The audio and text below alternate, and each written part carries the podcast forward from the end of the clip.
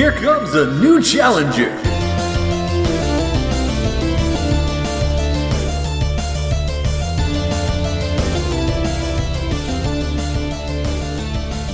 From 8-bit to 35mm, gamepads to the silver screen, your favorite video game characters are on a quest to become movie icons.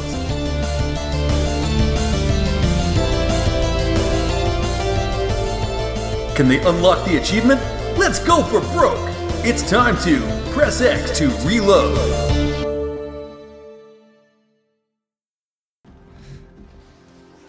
Hira-hira させながら言ってました。まさか人を撃ってしまうとはって、はい。異議あり！私はそんなこと言っていない。それに、私はそこまでヒラヒラしていない！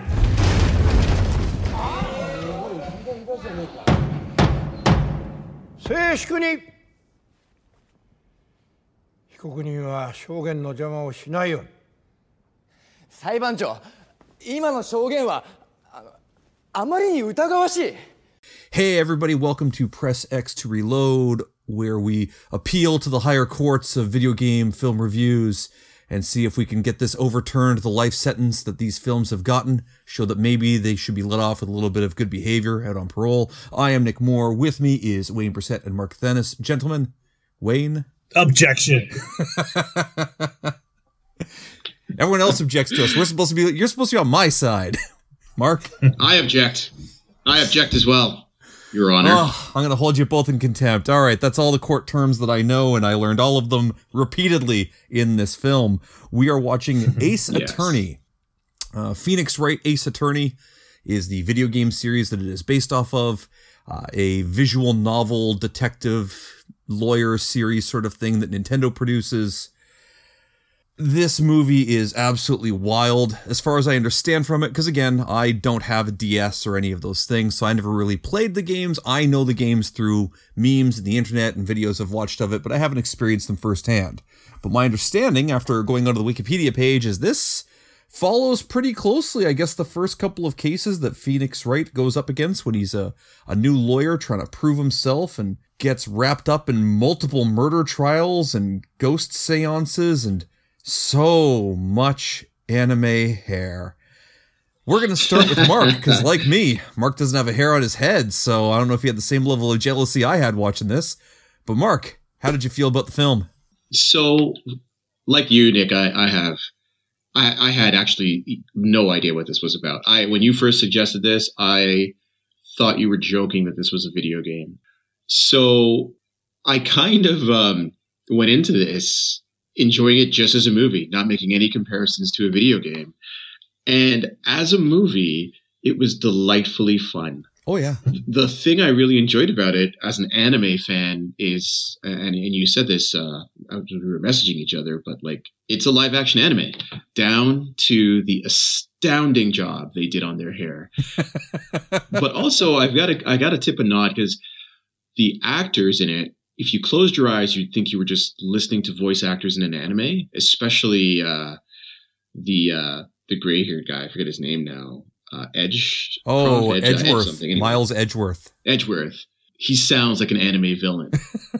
But what was actually impressive watching this is like their acting and their facial expressions were like right out of an anime. I was really enjoying it. I thoroughly enjoyed this movie.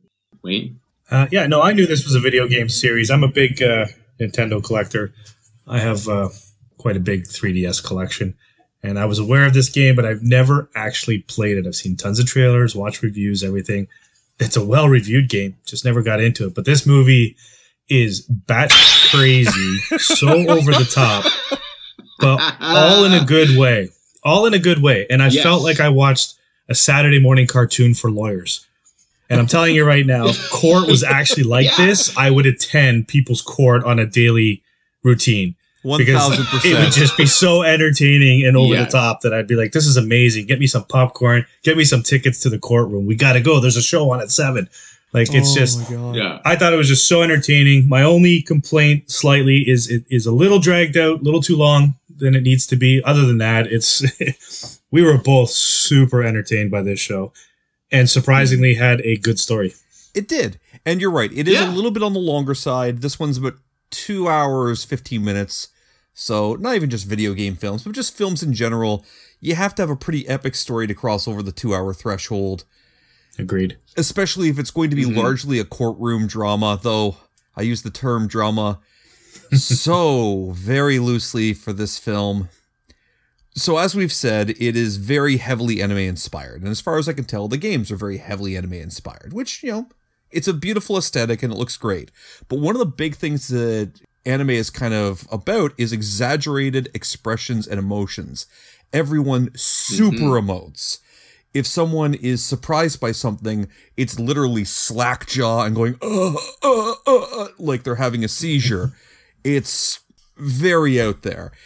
And I don't think I've ever seen a live action film attempt to do that when it wasn't an outright comedy. I've seen comedies do that. Kung Fu Hustle does that, but it's very much overtly a comedy. This film has a serious plot. There's betrayal and corruption and multiple murders and possession from dead people. Maybe that doesn't sound quite so serious, but they play it like it is. But all of the emotions are so thoroughly cranked up past anything that's even remotely normal. It's amazing that it doesn't play serious, even though if you were to read the plot of it, you'd be like, wow, this is intense John Grisham kind of stuff. And it's borderline vaudeville when you see them performing it on the screen. And it's all the better for it, because I can't really do courtroom films. I find them a bit dry. But for backstory for anyone who doesn't know, fast forward to the future, crime has become so rampant that the courtroom system is completely swamped. So now all cases are solved in 3 days. That is the way that it works. You have 3 days for the defense and the prosecution to make their points. There is no jury. There is one single judge who listens to both sides and goes, all right, in about 5 seconds, I've got a verdict. Phoenix Wright is an up-and-coming lawyer trying to prove himself in this incredibly competitive situation, and it seems like the entire world pays attention to nothing else except the court cases. Am I wrong here? Because I'm pretty sure they were selling tickets to the courtroom. Yeah, they sell tickets to the courtroom. And that's what I was saying. If they actually sold tickets, if it was actually like that today, I'd buy tickets. Sold out. Oh, yeah. I've gone and sat in court for a day, not because I was charged, but because my sister's a lawyer. And I found it fascinating, but I also am a big fan of like legal movies and courtroom dramas and like courtroom TV shows, like not the real life stuff, which is over the top, which the real life, like Judge Judy and all those crazy court shows, to me, is maybe why I did not find this movie that over the top. Because those shows are ridiculous. They're just lacking the hair. And this movie, at least the subject matter is actually serious. But I would agree that it seemed like quite the affair. Like every single case Phoenix is involved in seems like it's a front page case. Oh yeah. So either he, as the greenest lawyer, as they self-describe, he's only held 2 cases prior to going into this. In fact, I think his second case is one of the ones we witness. It is. He has the good fortune of getting these like front page newsworthy or every lawyer is a celebrity. I'm not sure which. So I wanted to touch on that because the first case you see happen in court, the court is massive. The judge is sitting behind a bench that is about 80 feet into the air. Mm-hmm. Everyone's like whipping fingers at each other and yelling objection, and it's all very over the top. You've got a crowd of, I think, 100 people who are dressed to the nines, like they're going to the opera. We paused this film several times just to stare at the insane costumes of the audience who are there for the court case. That's all Miles Edgeworth, his rival's court. And then you cut to the first time you see Phoenix Wright conducting court, and it's literally in the hallway of the courtroom. Because you can see in the background someone sitting on like the shoe buffing chair while someone's taking care of them. The janitor's walking through his court case. He's so low level that he doesn't actually get to operate in a courtroom. And he's losing. His mentor has to step in and like save the case for him. He starts off kind of as a terrible lawyer. Yeah, he's bad at his job. I like it. He technically is. most people end up helping him figure out how to get through his case. 80% of the time that he actually pushes forward somehow, it's one of his friends helping him or a dead woman possessing someone to tell him, hey, this is what you should do. Yeah. He's got a lot of get up and go, but he doesn't have anything once he gets there. Yeah. But he's likable. I still... he is likable. I was laughing really hard because I didn't get it until later on when in the first case you see Phoenix in, when he wins, the janitor is throwing confetti at the guy. And I was like, what the heck is she doing? But then when you see him win later and all the confetti falls and you see the janitor sweeping it up, I was like, oh my God. I was laughing so hard because I was just like, oh my God, it's just the confetti in her bucket. I love that. When a real case happens... You have, like, the winner described at the top of the courtroom in gigantic, like, I guess, CG hologram letters, and confetti pours down all over everyone. When he wins his tiny hallway courtroom case, she's got a trash can and she just tosses some confetti right in his face and walks by. Oh, it's so good. Like, really, the way they do it, it's like a fighting game, but with words rather than fists, right? Like, it's this lawyer versus this lawyer, head off. Yeah. Even the way they do the videos and everything, I'm like, this is like a fighting game. Okay, we have to talk about the video thing. So, when they're presenting evidence in this insane reality that they live in, the ceiling to the true courtroom, the one with the 80-foot bench and the hundreds of people, the ceiling opens up, and what I can only describe as the Animus from Assassin's Creed makes a cameo and comes scaling down from the ceiling. Like 10 of them. And then starts projecting holograms to show all of the evidence super enlarged and high def so everyone can see it. And then the lawyers, kind of like Tony Stark manipulating his holograms, will like grab a video and throw the screen at their opponent while screaming objection. It's amazing. Yeah. What is going on? Amazing. It's amazing. My second favorite part is that they don't reference what they're doing. They just slammed their table. And so, like, I don't know how intuitive this machine is, because all they need to do is slam their hands on the table, and then the right piece of evidence floats forward for them to grab and throw across the courtroom. Be like, I object. Turn it around. Like, I love it. I love it. You definitely have to suspend some disbelief. I mean, even the lawyers themselves, they're not very good at covering up crime scenes as well either. Oh, I mean, these guys are lawyers, and they're the first ones to contaminate crime scenes every single time.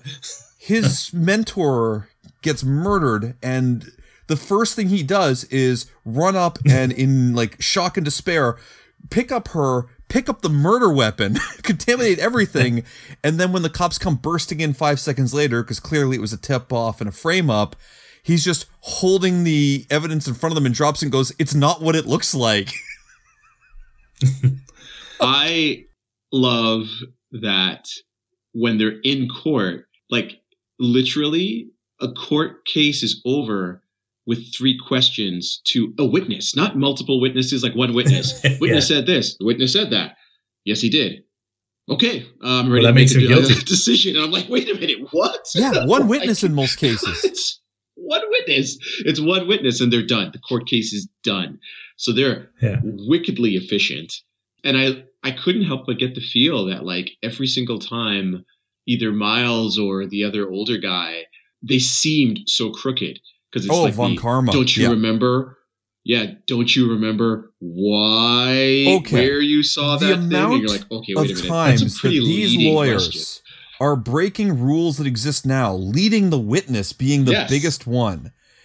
You would have Phoenix Wright catch one of the witnesses in a pretty ridiculous lie, prove that clearly they're holding something back, and then the lawyer would go, no, you're remembering wrong, witness. Wasn't it this way? And the judge just lets it happen. It felt very much like the system is gained towards the prosecution, not the defendant. Sure. Because Phoenix Wright is playing a defense lawyer, and if the idea is the courts are swamped and overloaded, it really does seem like the defense lawyer has a super hard time of winning in these cases because undefeated Von Karma is a prosecution lawyer. The nearly undefeated Edgeworth is a prosecution lawyer. It seems like the judge just wants to send people away and move on with life. Yeah.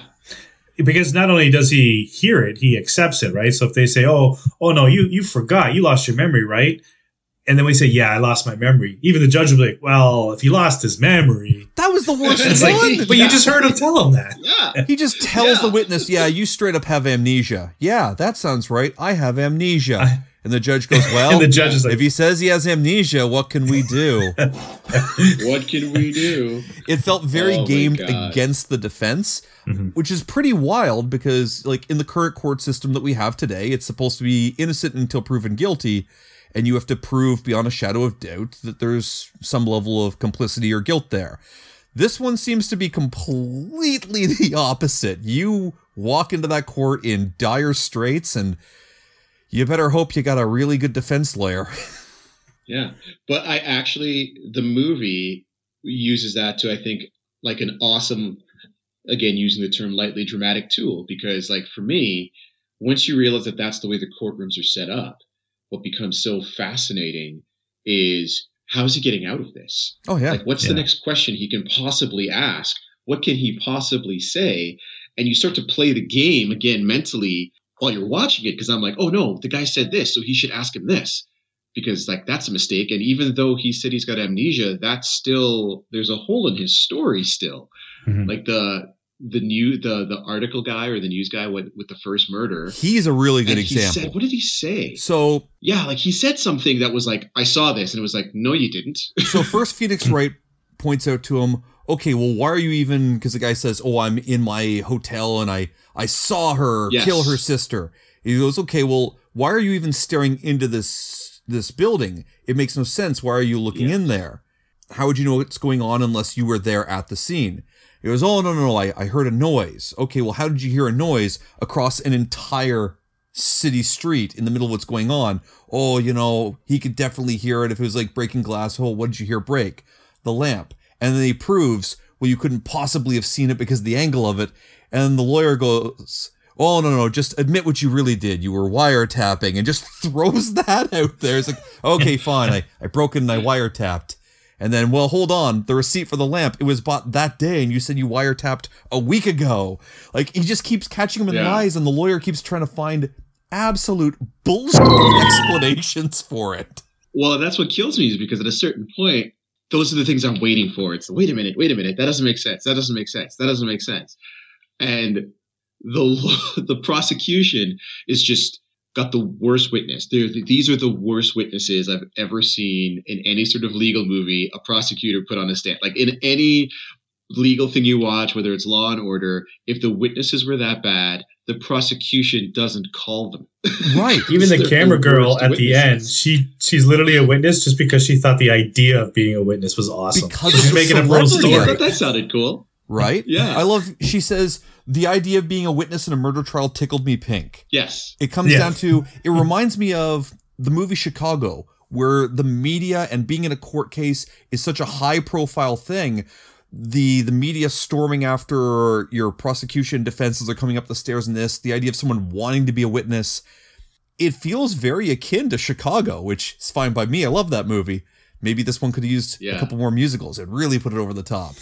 But everything in this is played just about as grand. And even Miles Edgeworth, he basically feels like Billy Flynn. Like, he's just an unstoppable monster in the courtroom. He is amazing. Yeah. But can we talk for a moment about the English translation names for some of these characters? Are maybe the best names I've... Are you talking about Dick Gumshoe? For a detective. You have a hippie trying to find a picture of the Loch Ness Monster whose name is Lotta Heart. His best friend, entrepreneur, is Larry Butts. Like, just everyone's name. The absolute best one, because it was really clever. Yes. The journalist who they put on the stand, and he's claiming, oh, I saw the murder, because clearly he's been put up to this frame job. His name is Red White, and he's dressed all in black. Mm-hmm. What's black and white and red all over a newspaper? That is freaking awesome. That's a really cool pun for a name. Yeah. He looked like an anime version of Severus Snape. I don't know if you were getting that vibe. He did. Yes, he did, actually. Yeah, for sure. Yeah. All of the names are just wild. Were ridiculous. And then like Von Camp and Phoenix, whatever. Now, I feel like this came up out of nowhere, but during the trial where they have Red White on there as a witness, did you see him bring in that gigantic megaphone that he produces halfway through the... That was amazing. Where did that come from? That was amazing. And his pocket. It was amazing. It doesn't matter where it came truly from. Doesn't. Because it was doesn't matter. I just about fell off my couch laughing. And I'm laughing with it because it knows exactly what it's doing. This film knows what it's making. Yes. This is as we've said, this is anime done with live people, but they're keeping the aesthetic and the over-the-top ridiculousness of anime, including the fact that it works. And as we've mentioned, we've said the hair is wild. It was perfect. You could identify anyone by the outline of their neck up, just their head. You could take everyone's head, and I could name who each person is because their hairstyles are so thoroughly just beyond anything that makes sense. His buddy Larry Butts with his hair up in like this mohawk that's got the opposite of frosted tips. It's like burned red at the top, like his head is on fire.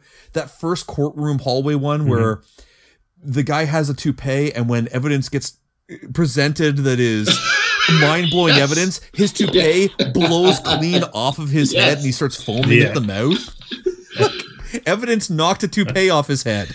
The one guy who actually gets so surprised, he rips off his toupee and throws it in Phoenix's face across the courtroom. I was dying. It's amazing. I was dying.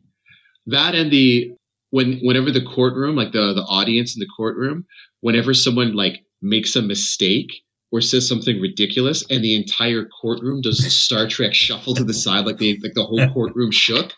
They all go, oh! They all fall over and get back up slowly at the same time. Like the best was the first time they did it when he made the obvious observation of, so you said it was Christmas Eve, but you said it was after midnight on Christmas Eve. Wouldn't that make it Christmas Day? Christmas and everyone's like, that's all you got. Like, that's obvious. and then the witness is like, that's all you've got. Now, in all fairness, so you look at the witness that he's dealing with, Lotta Heart, which, all right, so for anyone who doesn't know, again, as we've said, being a Japanese film, it is subtitled. I'm not watching this thing dubbed. I'm watching it subtitled because I want the real experience. You should try it, though. What stood out for me about the subtitles, and I don't know what inspired them to do this, but when Lotta Heart starts talking, they're replacing all of the S's in her speech with Z's.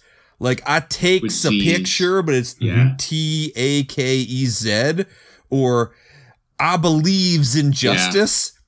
So in my head, now I'm getting like this honky-tonk kind of accent when she's speaking, even though she doesn't have that. Sure. That's what I'm hearing at this point. So I feel like maybe that kind of tripped him up a bit, and that's why he's asking, to begin with anyway, those kind of ridiculous questions. But he does lead up with a legitimate question afterward regarding like the timing of her camera and if it's time to go off with sound, how come it's going off when there's nothing in the picture because it's a gunshot, and there's some cool stuff there in terms of how that plays out, but my God, she's unreal. I just... Well, the other thing I don't know why, I've never seen a movie do this, and again, it's an intentional choice with the subtitling, which is obviously they've got space at the bottom for the subtitle. They don't always use it all. Yeah, like I loved it. Sometimes the subtitling will just be like the little half corner. And I loved it. I'd actually made it easier to read. Yeah. But it'd be in the corner, especially where there's so much dialogue back and forth. And the corner where the actor is. Where the actor is, correct. Yeah. So it'd be under the actor, not just centered in the bottom. And that was a huge advantage. Because I find sometimes when I'm watching a foreign film, if the voices are similar enough in tone, it's hard for me to tell who's talking if the camera's cutting back and forth and you don't see who's speaking. So for it to be positioned under who is speaking in a lot of cases, that is brilliant stuff. Very helpful. It's brilliant. Right? Brilliant. Now, halfway through the film, they talk about Phoenix Wright's inspiration for why he becomes a lawyer in the first place. This flashback, I've got questions. Primarily one. Yes. So lunch money gets stolen. He gets accused. The first question I have is 3,800 yen that much money? It's like $35. Okay, so it's not like a crazy amount of money, but everyone's going like super aggressive on him for this. But it looks like a big number because it's 3,800. But I guess to kids, like if you were kids in a classroom, and this is real, like if your kid stole $35 out of the teacher's whatever. 35 Canadian. It'd be a big deal. Okay, fine. Now, my second more important question. All of these students are like, oh, you're a liar, you're a thief, you took it. And the teacher says, now, calm down, class, order. Come on, don't be so hard on him. He's a new kid. And I'm thinking, okay, the teacher has some level of compassion.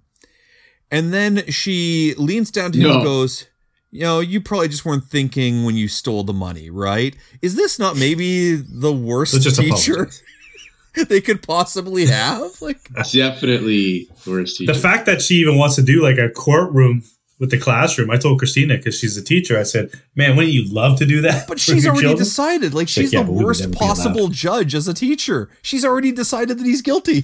Mm-hmm. But you single out a young child and put him in front of his peers so they can call him a thief. It sounds like a bang-up teaching job. The only thing that made it better for me is when Miles stands up, Miles is just like, you don't have any evidence. Yeah. And that's it. They don't find out for 15 years who stole that money. So it's an unsolved crime. That's a great joke at the end. Years. Yeah, it is. That flashback teaches two important things. One, it teaches evidence is everything. Mm-hmm. And two, it teaches you are guilty until you prove otherwise as far as the court is concerned. But you do need evidence to be able to really convict someone. Right. Evidence is key. But it does at least establish some sort of connection for why Phoenix goes to the lengths he does to try and protect Miles when Miles Edgeworth, his rival in this, at one point gets implicated in a murder.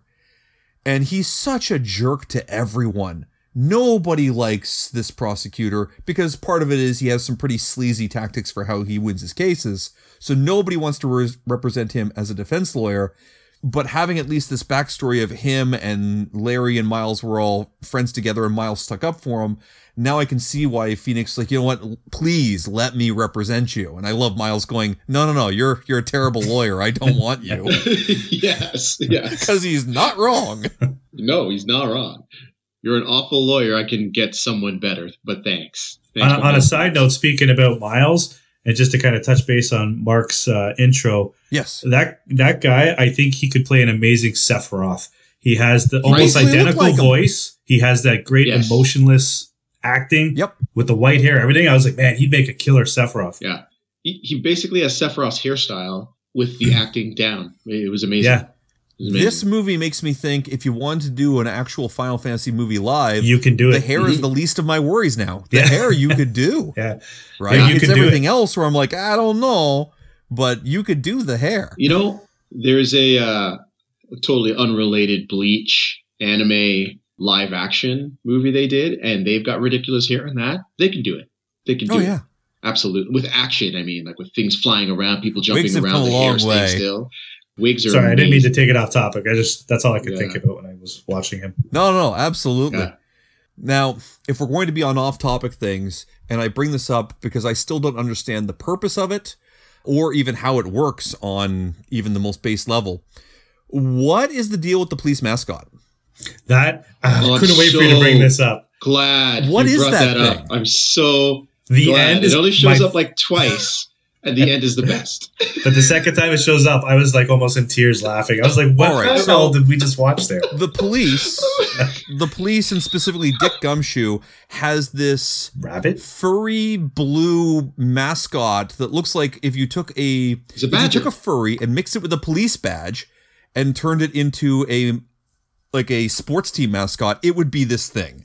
It is surreal to look at. Looking at it is looking into the eye of madness. Isn't it called the Blue Badger? And most of the time, it does absolutely nothing. But near the end, when the judge is about to rule against Phoenix Wright, and he's bringing down that gavel, this thing's hand comes up right in the way of the gavel so that it bashes onto its hand and stops him, and that buys him like the crucial seconds before another piece of evidence can happen. Now, what really weirded me out, though, is that this thing drops to the ground, its head pops off, and there's nothing in it. It's a stick. Was there anything in there? It looked like it was empty. I just love the shot that when he's got his hand blocking the gavel there, when it cuts to the far end, like, he's still like 4 feet off the ground, just hanging there. Yeah. So it jumped up like slam dunk style to stop this from happening. How did it? There's nothing in it. Is it possessed? I was going to say, is it something in the game that we don't know about? I assume. It's got to be. I assumed it was something in the game when it pushed through the crowd to open the umbrella for the detective Gumshoe to step out. And I was like, what the hell is that? And then I didn't notice it again until that gavel scene. I forgot about it. I completely forgot about it. And then when it falls, and it literally looks like there's a broom in it that held the head on, and it just falls. The head goes one way, and you see the broomstick handle sticking out of it. And I'm like, wait, are you telling me that thing was just in this insane world where things are more or less real? There's just this self-animated, fluffy thing. The Blue Badger is a stick. And somehow it's able to animate itself. I could not let that go. I rewound it and watched it again. Oh. It haunts me. I don't understand it. It was so funny. It was so good. But it was pretty cool. So you have these multiple court cases. You have Phoenix Wright faces off against Miles Edgeworth, and he's kind of winning. And now Miles gets implicated in a murder because clearly he wasn't able to hide this conspiracy that he's blissfully unaware of. He was just doing his job, and Professor Von Karma, who's never lost in 40 years and only taken one day off, he ends up facing off against Phoenix Wright. So now he's facing an undefeated champion of just screwing with the system, who is clearly, the second he's out there doing his job, he's brutally corrupt, and you know it. Mm-hmm. Which only stands out to me because earlier on the film, he tells Miles... Von Karma says to Miles, you have to be careful how you win these cases. It seems that it's more important to you that you win than it is that you follow any kind of ethics. He does not practice what he preaches. No. I love it. I love how... and can we just stop for a moment and just talk about how... villain. But can we just talk about the ridiculous outfits that both Van Camp and Miles have? Like... velvet suits with the you mean how they're all dressed like Alucard from Castlevania? Yeah, but everyone. Only the prosecution. Only the prosecution. Okay, yes. Everyone else is dressed normal. Everyone else is totally normal, but the prosecution. Okay, no one is dressed normal in this. Ah, come on. Everyone is dressed normal. As some exaggerated pastiche of what they're supposed to be. Look at the boathouse caretaker who, when he's on trial, they say, say your name and occupation, and he goes, boathouse caretaker. I was like, is that his name? And of course it turns out I don't remember it, but he looks so exaggerated, hair covering his face, gigantic fishing hat on. The woman that Miles at the beginning gets implicated, she looks like Cruella DeVille's evil twin. Everyone's costume is ramped up like they're coming down a runway. Oh, it's fantastic. Except Phoenix. Phoenix is normal, except his hair. His hair. But because of that, it makes him stand out. He is the closest thing to the everyman as a result, which is pretty wild. Now, we're at the end of the film at this point, and I mean, obviously, he pulls it out of his ass and finds a way to expose multiple conspiracies and save the day and blah, blah, blah. But and solve multiple crimes. Question for both of you. Quick question. Did you think you loaded up the wrong movie when it started and it was a ghost seance with a magic bullet flying around the room? Because I double-checked my purchase. I didn't know what to expect. So I was like, well, this is already strange. Let's go. I just buckled down at that point. No, I know what I clicked. So I was like, this is definitely it. Yeah. It ties in eventually, but I honestly thought I got the wrong movie at first. I was worried. Well, Mark, you're going to say something. Yeah, I just buckled in, man. I was just like, okay, this is it. This is what we're in here for. I'm like, this is going to be strange. And that's the strangest part of the movie for me, honestly. Mm-hmm. As over the top as it is, everything else makes sense within the context of the story thereafter. But it's the strangest thing they do. And it's relevant later because it's a seance, and more than once a dead person comes back to help Phoenix. So they almost had to do that weird crap in the beginning for the rest of it, because without her doing her seance thing in the middle of the courtroom sometimes, it's a normal-ish movie, just acted over the top. Like, the evidence is there. Other than the animus. Find the evidence, you know, and then everything else is just over the top. But that's the weird, that's the one thing that's like, what, that, and of course the Blue Badger being a broomstick that animates it. Everything else seems normal-ish. Well, and then in terms of over the top, and just a quick thing about it, but when he finally bests Von Karma and proves that he actually had a hand in murders back in the day with this DL6 case, it gave very much their vibe of like the Few Good Men scene with Jack Nicholson. It felt like that when he's breaking down and going, you know how many people I've prosecuted? Our job is to get these criminals, and they find ways to get out, you know, these loopholes. My job is to bring them down. You can't stop me. And I really liked Phoenix Wright's response. He says, objection. Our mission is to seek the truth. I thought that was really cool. Yeah, that was good. Yeah. I thought that was great. His best line in the whole movie. Yeah. And it's the only time where he seems legitimately confident as well, which I liked. Mm-hmm. Yeah. And then you have end credits where the story just keeps going and gets more ridiculous. And I searched and searched for a sequel because, man, I would have watched it. For sure. I would absolutely watch a sequel to this movie. Absolutely. Oh. Any final thoughts? You know what? If you like video games, you like anime, you owe it to yourself to watch this. Yes. I didn't know this existed. I'm so glad that we're doing this podcast because it brought this to light. I would actually buy this on Blu-ray to add to a collection. I think it's that good. Yeah.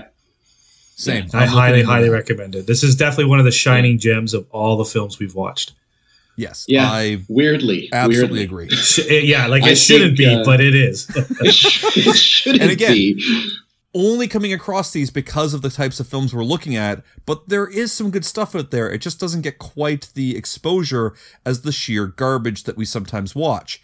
And on that note, when we come back, it is time for Armageddon itself, not MK Armageddon, God no. But we are coming back for The Big Daddy, the first major direct video game adaptation, the one that creates the bad reputation itself, Super Mario Brothers. Bob Hoskins, I think, almost quit acting over this film. It looks atrocious. I've seen it before. I've blocked most of it out. I vaguely remember this film. It's time to come back to it. You're supposed to find something good in it. We're going to try and find something good. There has to be something. It's got Dennis Hopper. He's always something.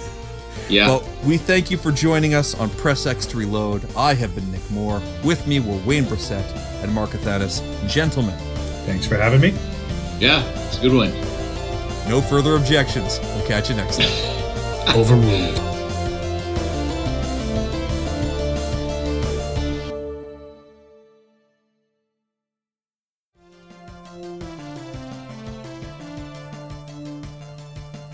You've been listening to Press X to Reload. Today's episode featured the voices of Mark Athanis, Wayne Brissett, and Nick Moore. Our theme music was composed by Jack Fierick and performed and realized by Sam Fierick. If you like what you've heard today, subscribe and never miss an episode. Or tell a friend, leave a review. We'll take all the bonus XP we can get. If you have suggestions or feedback, you can contact Nick Moore via his email, retrogamingfool@gmail.com. Thanks for listening. And we'll see you on the next stage.